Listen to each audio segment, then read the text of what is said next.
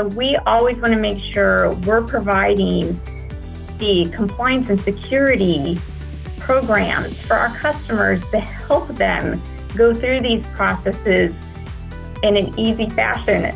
Welcome to Focus, a podcast dedicated to the business of higher education. I'm your host, Heather Richmond, and we will be exploring the challenges and opportunities facing today's higher learning institutions. Today I'm talking security with Stacy Hughes, Chief Information Security Officer at Global Payments. We discuss the changing payments landscape and its impact on security and compliance. Thanks so much for joining us today, Stacy. Thanks, Heather, for having me today. Well, I know that uh, you were actually promoted to your position as CISO during COVID 19, right? Yes, thank you. Well, that had to be quite the experience and transition in the middle of a pandemic. Do you want to expand a little bit about that? Sure, Heather. Taking on a new job anytime, I think always has its opportunities, and it's been very interesting, you know, starting my tenure as CISO during a pandemic. But it's been very important, I think, throughout the whole transition period that I've had more than ever to continue strong communication within my organization, mm-hmm. old and as well as new team members that I have. Because right now I've got team members all around the world and being able to make sure that we've got opportunities to connect. You know, virtually, we have a lot of, I'll call it air quotes, virtual connections multiple times during the month, as well as with my other colleagues all around the world at Global Payments. So that's been very critical to be able to have video capabilities, especially when you can see somebody face to face.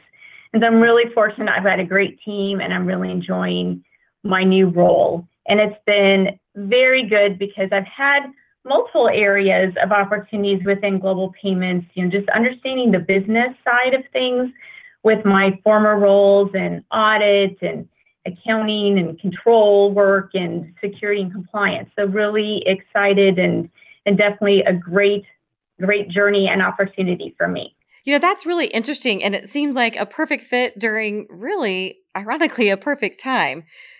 But you're also part of the PCI Security Standards Council, too. So, can you expand on the work you do with the council? Sure, Heather. I represent global payments on the PCI Security Standards Council Board of Advisors. And that board is made up of 29 companies that are participating organizations within the PCI Security Standards Council. Mm-hmm. And as part of that board, you know, we are able to provide advice as well as guidance on payment security concerns and also provide input on new standards as they're being developed.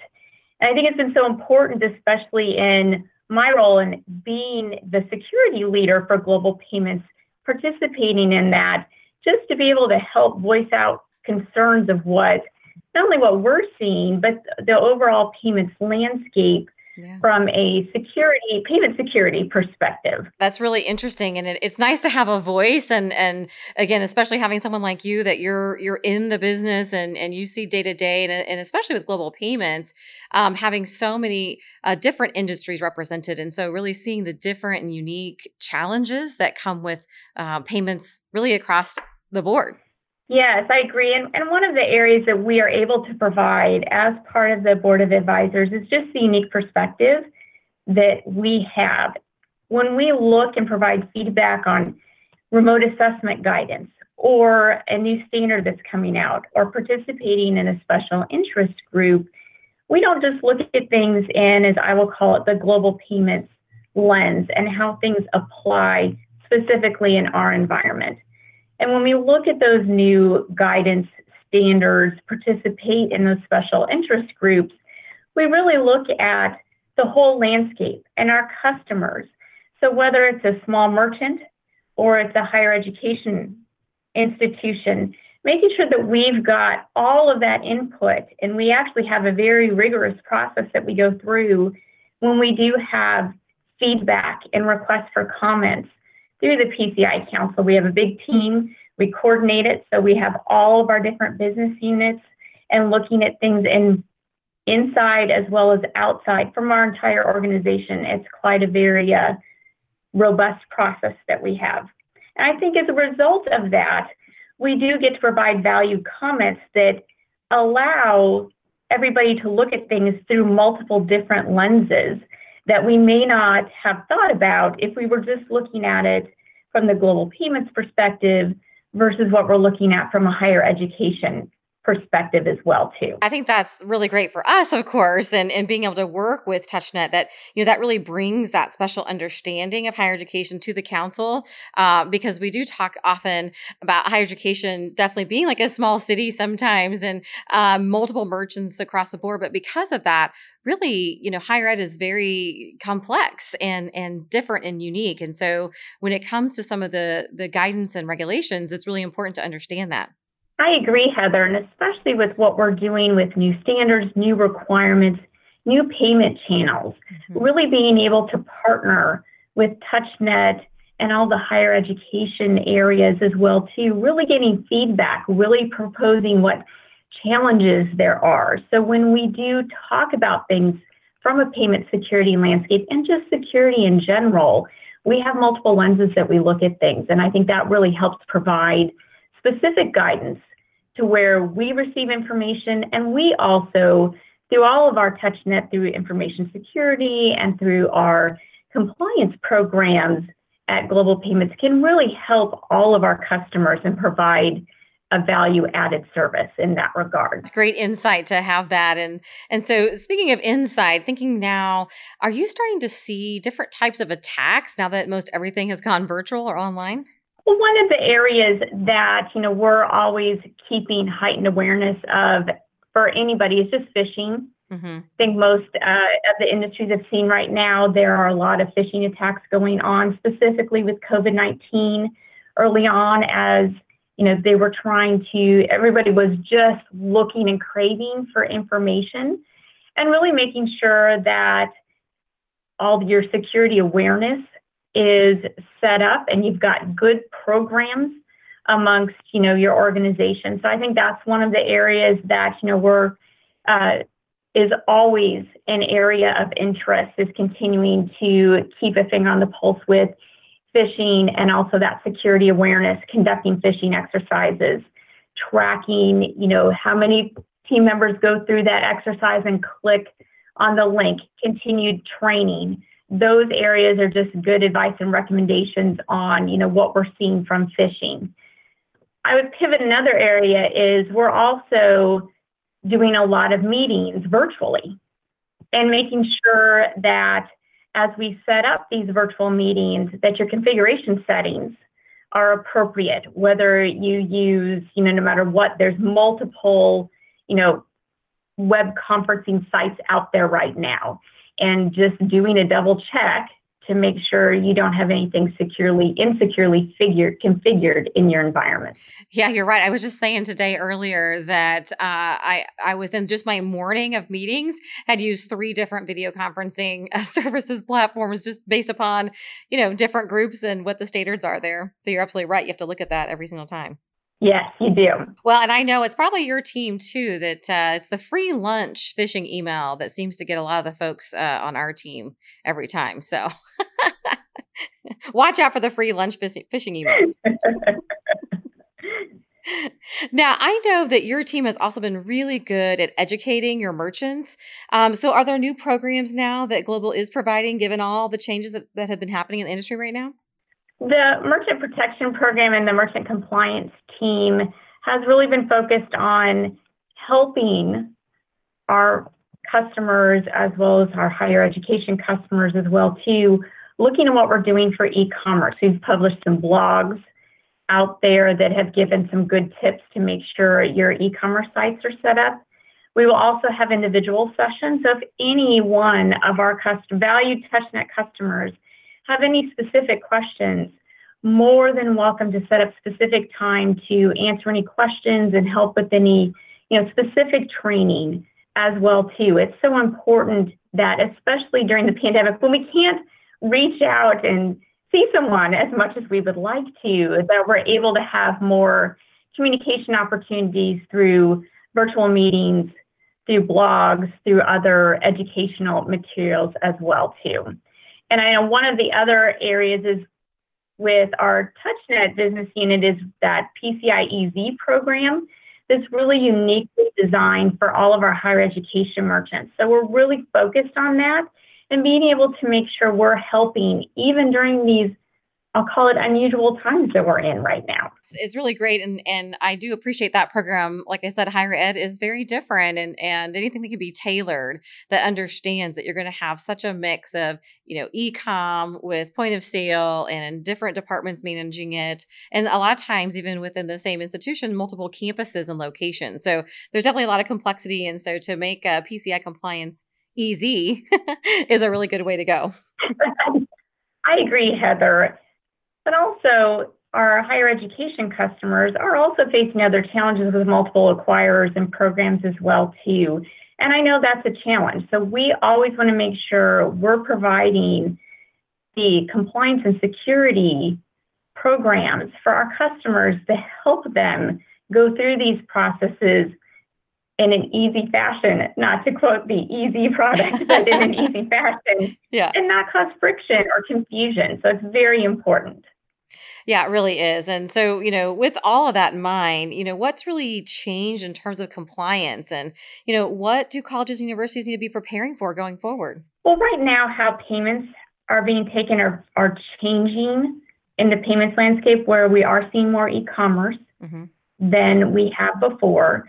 But also on the higher education space itself, there are a lot of colleges and universities that have competing IT departments that may align differently with a various school or program. Mm-hmm. And for that higher education, there may be a centralized security department, and they may not have oversight or limited insight or control into these other areas.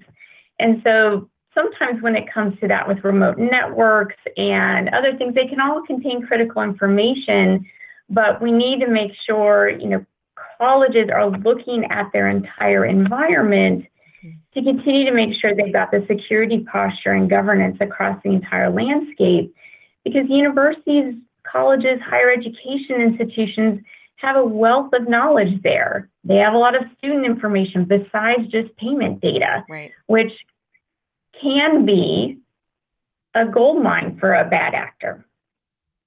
You're absolutely right. And I think the most interesting thing that like you said, is that you try to have that centralized oversight, but when you have all these different groups and and a lot of times the spe- their specialty in these different departments really isn't payments, you know, right? But then they they are able to go take a payment for a particular event or or a one off, and they don't necessarily mean to be doing the wrong thing. It's somebody at the department level, uh, but they don't know the the compliance and they don't understand what it takes to really have that secure payment. So it really is an, an ongoing job to make sure everybody's on the same page and really try to centralize that oversight from the security standpoint. Yes, it is very critical. Well, you know, Stacy, this shift is really interesting because in higher education, our schools have been e-commerce for quite some time, especially when it comes to tuition payments.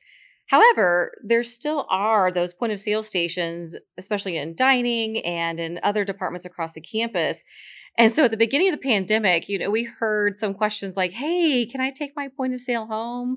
What are the rules around that?" And so uh, we discouraged that to be able to make sure you had the the proper secure network connectivity, et cetera. Um, and really, what our universities did was deem some of the workers essential to be able to go in and process those payments when they needed to and, and, and do shifts in, in that way. But are there other protections that you see that need to happen for those point of sale stations?